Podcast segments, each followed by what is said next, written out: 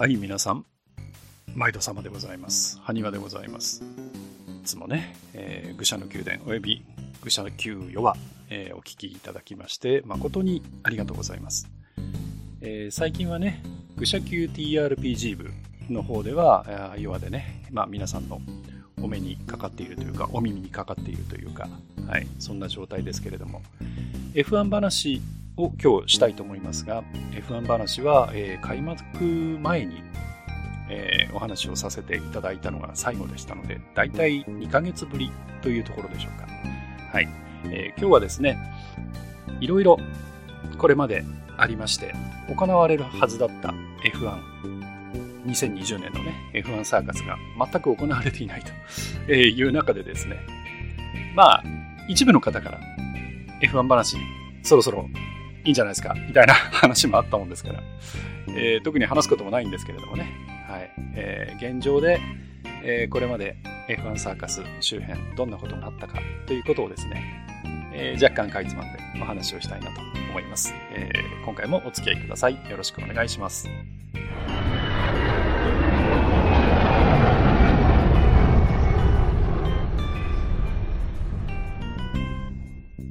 はい。というわけでですね今年の F1 サーカス、えー第1戦オーストラリアグランプリ、えーメルボルンで行われるオーストラリアグランプリが、えー3月15日決勝が行われる予定だったわけですけれども、まあ、これが中止になってしまいまして、えーその後、えー第2戦のバーレーン、えー第3戦ベトナム、えー第4戦中国、えー第5戦オランダ、えー第6戦スペイン、えー第7戦モナコ、えー第8戦アゼルバイジャン、第9戦カナダ、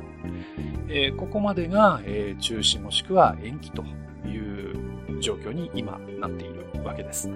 で、えー今年の F1 の開幕というのが、このままいくと、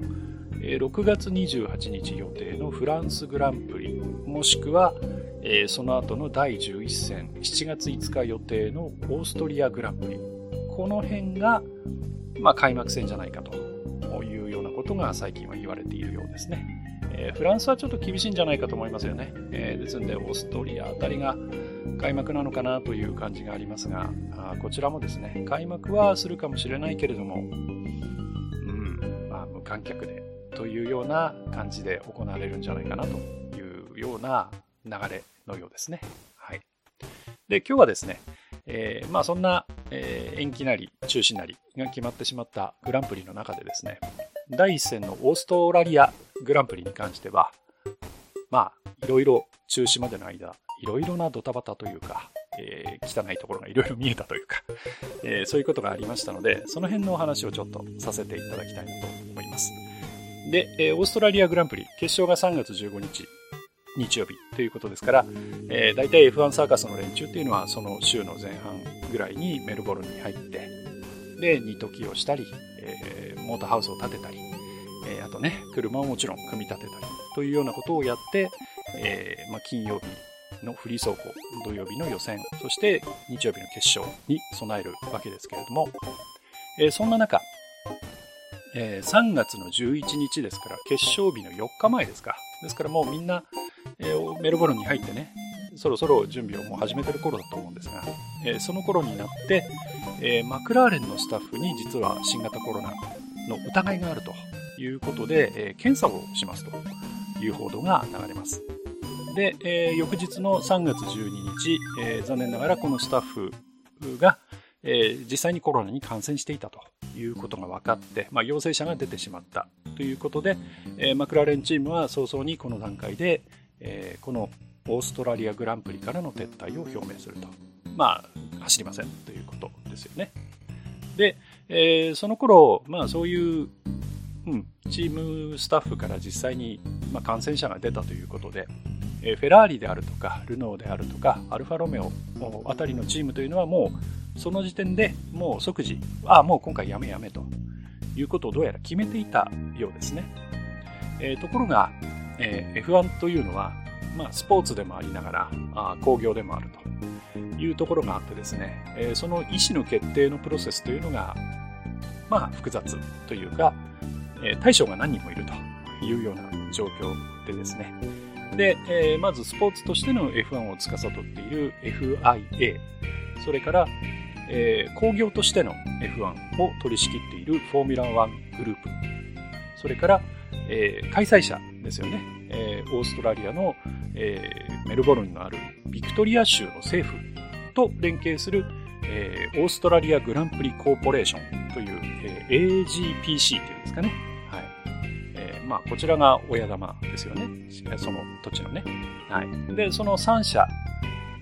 が、まあ、いて、えー、その3社でいろいろ、ま、お金のやり取りがあったりして、F1 グランプリが行われるわけですけれども、で、この3社で、えー、もうできないだろうということはおそらく考えていたんでしょうけれども、え、誰がその中止というのを言い出すかということでですね、えー、お互いの様子を見るというチキンレースのような状態になってしまいまして、なかなか、えー、中止という決断が出ないという状況になってしまったようです。で、この段階では、えー、オーストラリア政府の保健当局、こちらでは、え、中止まではしなくていいんじゃないかというふうに考えていたようです。で、え、まあなんでこんなことになるかっていうと、えー、まずオーストラリアグランプリっていうのは先ほど言った AGPC という、まあ地元の工業主ですよね。えー、こちらの責任のもとに、えー、レースが行われるわけですけれども、彼らがもし中止しますという決断をする場合は、えー、その AGPC に入ってくる F1 側から入ってくる開催料、まあお金ですよね。これが入ってこなくなるということのようです。で、その金額というのが、えー、5000万 US ドルから、えー、5500万 US ドル、えー、ということで、えー、約55億4000万円から61億円の間というような非常に高額なグランプリ開催料というのが AGPC には入ってこなくなってしまうと。でさらに、えまあ、ファンにね、え当然サーキットの観客席のチケットを売ってるわけですから、そのチケット料金というのも全額払い戻しをしなければいけない。となると、えー、さらに1000万 US ドルから1200万 US ドルですから、え日本円に換算すると約11億円から13億3000万円の損害が出てしまうということになるということで、なかなか自分たちから先に、えー、中止ということが言えないでいたと、いうことがあったようです。で、さらに、えー、オーストラリアグランプリというのは、まあ、政府の支援のもとに行われているわけですけれども、やはりお金がかかるということで、まあ、あとね、環境問題とか、オーストラリアは結構環境問題うるさいところですから、えー、どうやら政府に対して野党の攻撃対象になっているらしいです。まあ、そういうところもあって、えー、なかなかね、ものすごい金額の損害を出すというものをこのままこの後も続けるのかみたいなことをですね、まあ、どこの国でも一緒ですね、野党が攻撃してくるということで、それはちょっと避けたいなと。できればお金はもらいながら、え、つまり他のところが中止って言えば、お金はもらえるよねと。うん。だから、お金を出しつつ他のところがお金をもらいながらか、お金をもらいながら他のところが中止です、ごめんなさいって言い出すのを AGPC としては待つという態度になってしまったようですね。はい。で、もちろん3社それぞれ同じように考えてるわけです。で、フォーミュラー1グループも、えー、自分たちが中止という決断をすると、まあ、先ほどの逆ですよね。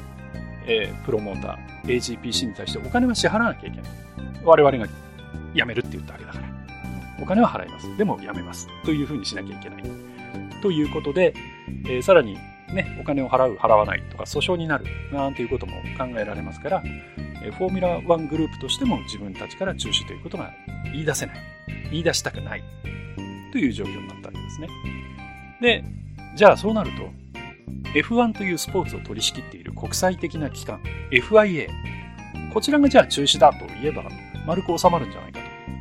というふうに考えるんですが、残念ながらその時、FIA のトップの人間というのが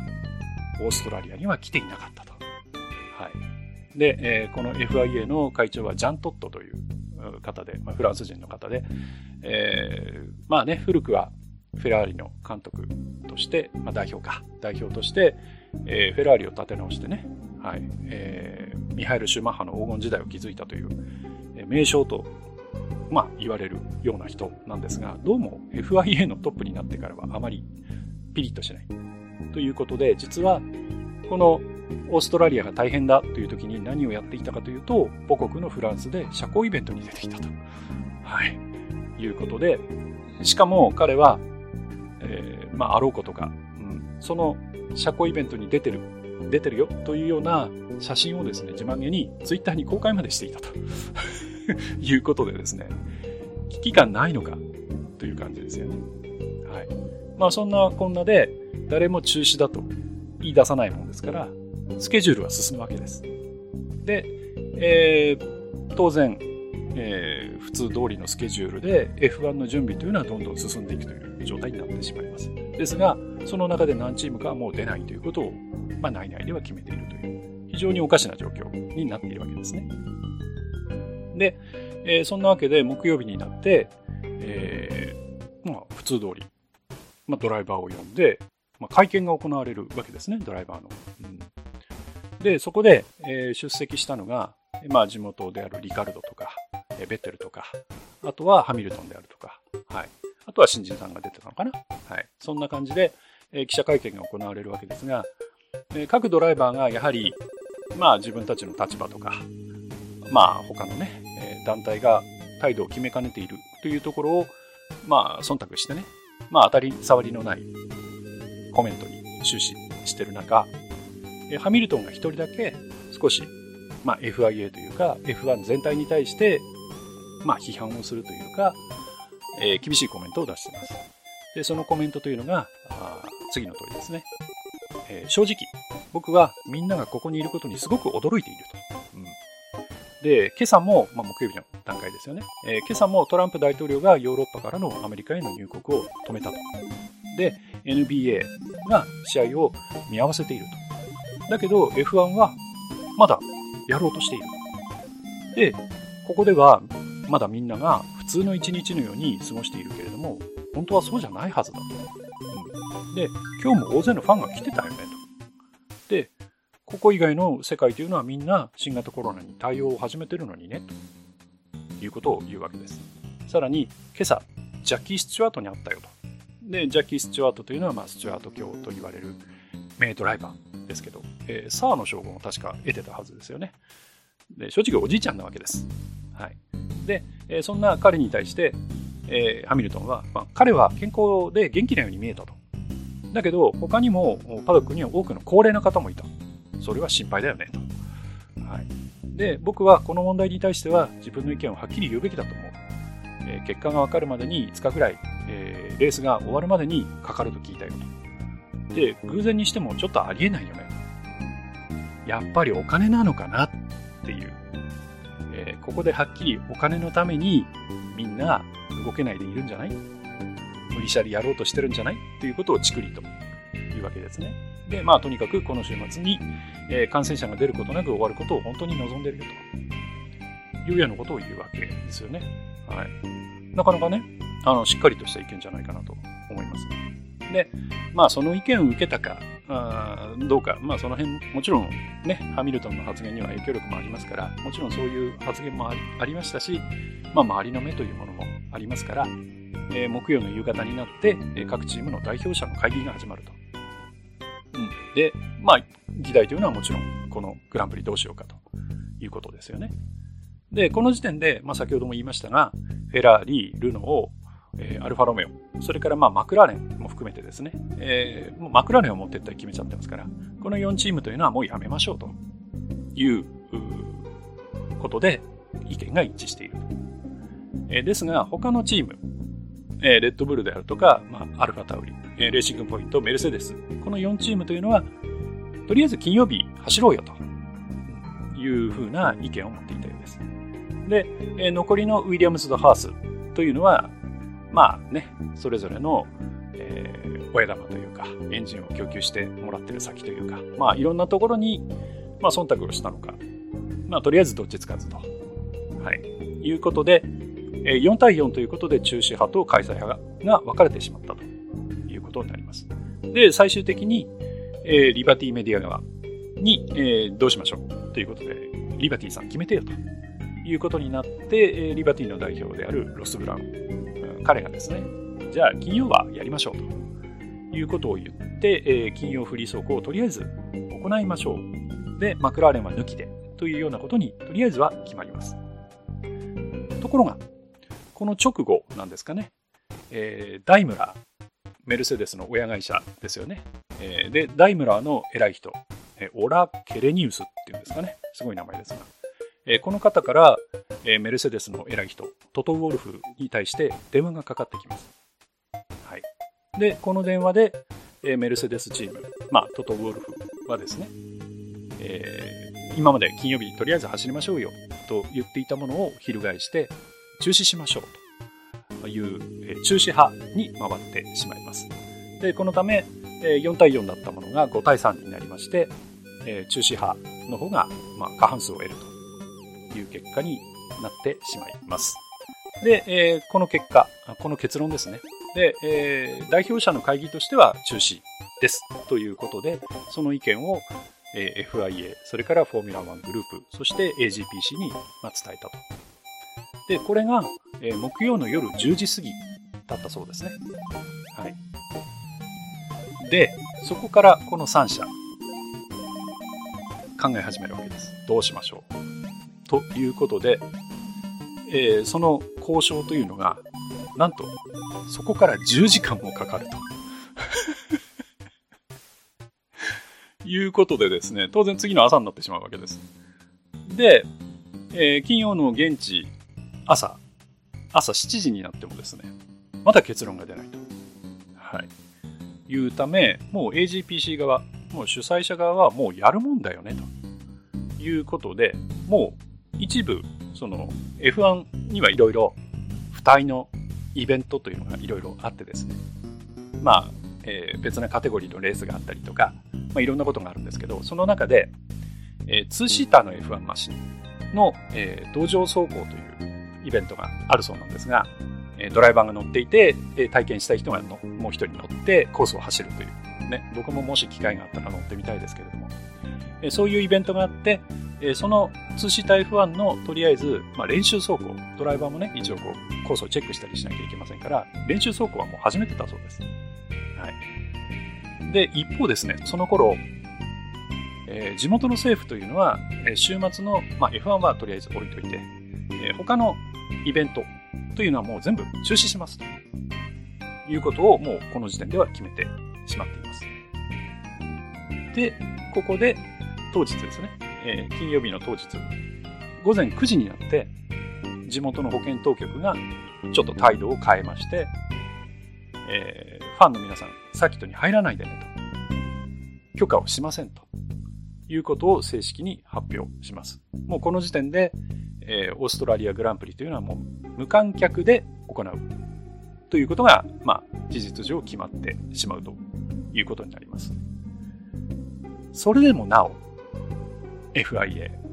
フォーミュラー1グループ、この2社はね、行動を起こさないわけです。もう AGPC としてはもうやろうよ、やろうよ。お金もらうためにやろうよ。ってなってるんですけど、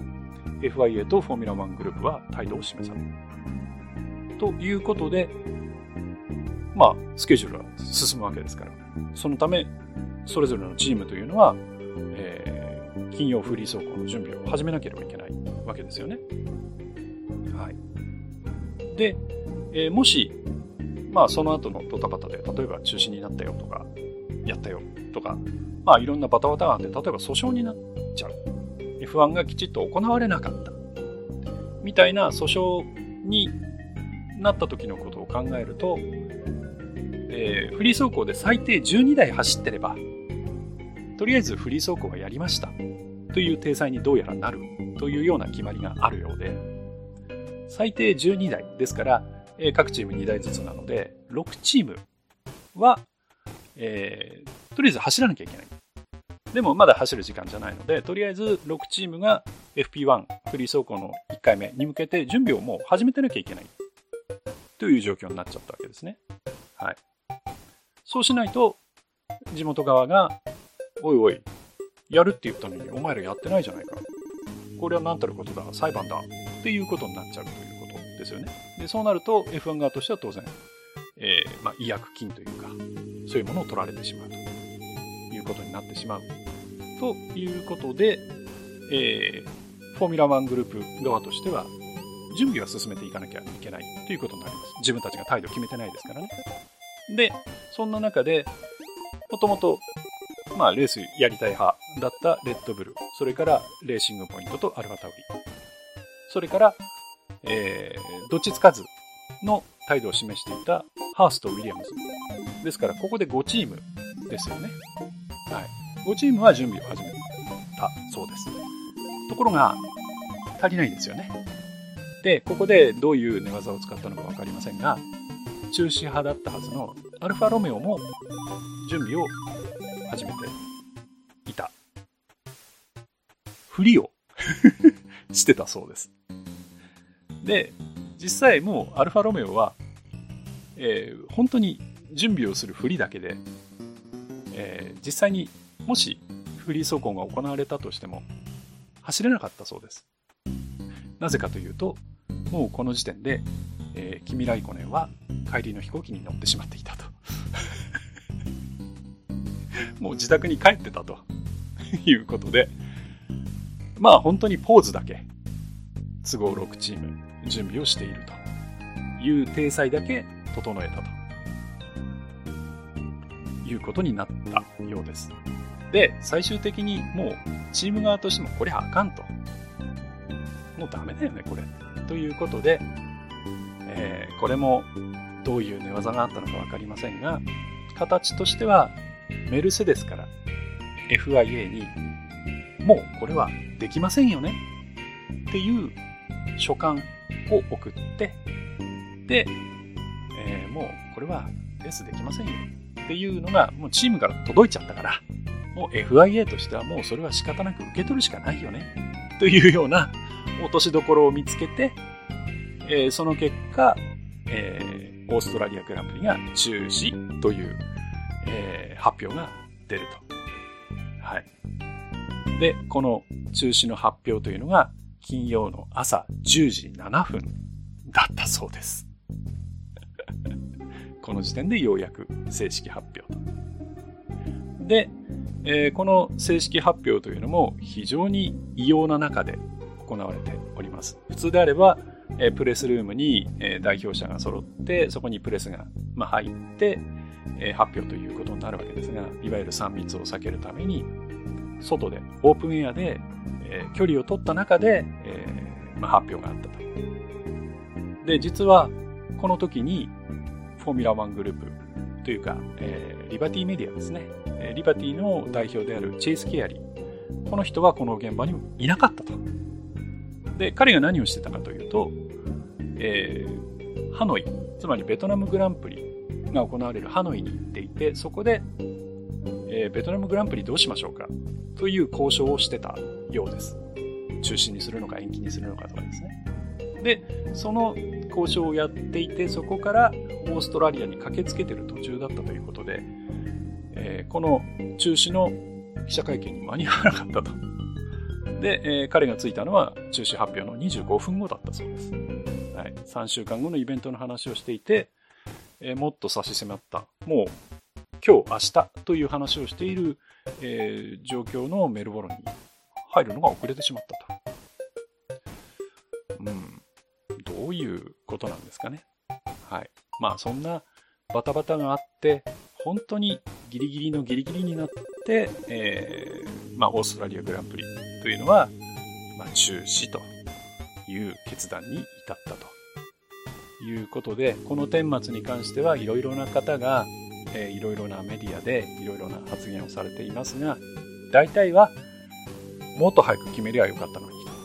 なんでもっと早く決断できないんだと。うん。三者何やってんの？えー、ジャントット何やってんの、うん、フランスで遊んでる場合じゃねえだろ。みたいなね。えー、大体そういう論調に、え終始していたのではないかなというふうに思います。あまりね、え好意的にしょうがないよねっていうような言い方をしてる人は、うん、いなかったんじゃないかなというのが私の感覚です。もちろんね、いたかもしれませんけど、そこまではちょっと私のアンテナにはかかってはきませんでしたね。はい。で、えー、先ほども言いましたけれども、この後、相次いで、えー、グランプリがね、前半のグランプリに関しては中止または延期ということになってしまいました。で、その中で、えー、5月24日に決勝が予定されていたあここはモナコ・モンテカルロ絶対に抜けないというあの伝統あるモナコグランプリは、えー、今年はね残念ながら中止ということになってしまいましたやはりねモナコというのはストリートコースということもあって、え、延期というのがなかなか難しいんでしょうねコースを作って、え通行を止めてということをやっぱ先延ばしというのは難しいということなんでしょうね。まあ、いろんな他の兼ね合いもありますから。ということで今年は残念ながらモナコは中止ということになってしまいました。でその後、え、各チームはですね、え、いつもであれば、え、ハンガリーグランプリの後、取る夏休み、サマーブレイクですよね。こちらを前借りという形で取って、各ファクトリー等はもうシャットダウン2週間だったかな ?3 週間だったかな？はい、シャットダウンということで、完全なお休み期間に入るということになってしまったわけです。で、今年のね、え、シーズン前のテストでは非常に好調だったレッドブル、それからホンダの陣営はですね、非常に残念だったようですね。かなりいい感触を得ていたということで、オーストラリアはできれば走りたかったなと、いうところですが、まあ、こういう事態ですからね。まあ、致し方ないのかなというふうに思います。で、え、今のところまだ、え、開幕戦がどこになるのか、いつやるのかっていうのは、正式決定は確かないのではないかなと思いますが、え、とりあえず、まあ、えー、各ファクトリーもシャットダウンされたということで、えー、開幕戦、新しく決まる開幕戦というのは、えー、各チーム、車の状態に関しては、え、開発をするのではなく、オーストラリアグランプリで出すはずだった仕様で出しましょうねということになっているようです。はい。で、その後ですね、え、長い長い、え、もう3ヶ月ぐらいになるんですか、え、そんなお休み期間に入ってしまいまして、え各ドライバーはね、まあ、それぞれステイホームということで、え家で過ごしたりしているわけですけれども、えドライバーによってはバーチャルグランプリに参加をしたりとか、あとね、え来古年あたりはね、え家族とゆっくり過ごしているようですけれども、えー、おのおのね、いろいろな過ごし方をしていて、えー、その状況については、F1 のね、いろんなニュースサイト等で流れているかと思います。そんな中でね、えー、注目を浴びているのはマクラーレンのランドノリスかなというふうに思います。で、彼はね、えー、自分のストリーミング放送で、えー、寄付が1万ドルだったかな。なんか集まったら坊主にしますみたいなことを言ってですね、え、見事寄付が集まってしまって坊主にしたりとかですね、あとは、え、バーチャルグランプリに、え、参加をして優勝したりとかですね、あとはバーチャルの、え、インディーの方のシリーズですよね、え、そちらに、まあ、参加をしてですね、えー、もともとインディーにいるドライバーに、あいつ、なんかトップを走ってたらしいんですけど、あいつ潰してやろうぜみたいな インディーのドライバーの嫌な一面がありまして、えー、クラッシュさせられてね、リタイアなんていうことも、えー、食らったりしているようですけれどもね。まあ、えー、バーチャルグランプリに関しては、まあ、ゲームということもあって、いろいろ、え、ドライバーたちの、嫌な面みたいなのがね、はい、いくつか見えちゃったりということもあるようです。なんか、いわゆる切れ落ちとかね、あとはなんか人種差別発言をして、なんかスポンサーを失ったとか、なんかドライバーのシートをなんか失ったとかね、なんかそんな、あまり、うん、よろしくないような話題もいくつかあったようです。はい。その辺はね、もし、あまりね、あの、いい話題じゃないので、ここで取り上げはしませんが、えー、興味のある方はニュースサイトをちょっと遡っていただければ出てくるんじゃないかなと思います。えー、あとですね、まあ最後になりますが、一つだけ明るい話題をお話ししておきましょうか。はい。えーと、まあ今はね、えー、ちょっと神通力を失いつつある、えー、かつての F1 のボス、えー、御大、バーニー・エクレストンさんですけれども、えー、バーニーはね、今年10月に90歳を迎えるという、えー、大変なご高齢でありますけれども、えー、F1 がね、こんな中、体操を元気にしておられまして、なんと、えー、奥さん、ファビアナさん、えー、実はファビアナさん41歳という若さなんですが、この奥さんとの間にですね、子供ができたと いうことでですね、えー、なんとなんと4人目のお子さんということになるそうです。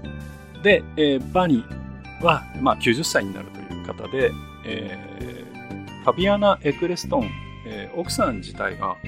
何人目なのかな、えー、何人目かの奥さんになりまして、えー、子供としては、えー、一番上がデボラ、長女ですかね、デボラさんが、なんと65歳。で、次女、えー、タマラさん、35歳、えー、そして三女、ペトラさん、えー、31歳。ということで、確かこのタマラさん、ペトラさんというのが非常に浪費家の、なんか、まあ言い方悪いですが、バカ娘みたいなことで、えー、向こうではね、取り上げられることがあるようですが、えー、この3姉妹に続く4人目の子。で、なんと初めての男の子と。いうことになったそうで、なんと出産予定日は7月ということですので、もうすぐなのかなということのようですね。で、先ほど言った65歳のデボラさんにはすでにお孫さんがいるということで、えー、バーニーはすでにひいじいちゃんなんですが、えー、そんなひいじいちゃんが子供作っちゃったよと。はい。いうことで、ね、えー、大変お元気に、えー、絶下もいろいろありつつ お騒がせなおじいちゃんですけれどもね、えー、そちらの方も大変お元気と、えー、羨ましい限りでございます。はい。で、なおですね、えー、世界最高齢の父親とされるのは、どうやらインド人のラマージート・ラグハブさんという方だそうで、えー、当時96歳であった2012年に第2子が誕生していると いうことなので、えー、バーニーもね、あと、えー、5年後、6年後か。はい。そのぐらいに頑張っていただくと、こちらの方でも世界一と いうことがね、狙えるということがありますので、えー、バーニーさんには今後もですね、お元気になさって、えー、いただきたいなと、えー、余計なお世話かもしれませんが。はい。まあそんなね、えー、おめでたい、と言っていいんでしょうね。おめでたい、えー、話題もあったということで、えー、そんなこんなでですね、えー、まあ他にもいろいろ F1 ね、えー、話題はありますけれども、まだ今シーズンも始まっていないということで、まあ来シーズンの話に関しては、まあお口にチャックということでね、えー、また今後、えー、F1 行われるようになるのか、まだ、えー、延期、中止が続くのかちょっとわかりませんが、またどこかで、えー、お話ができたら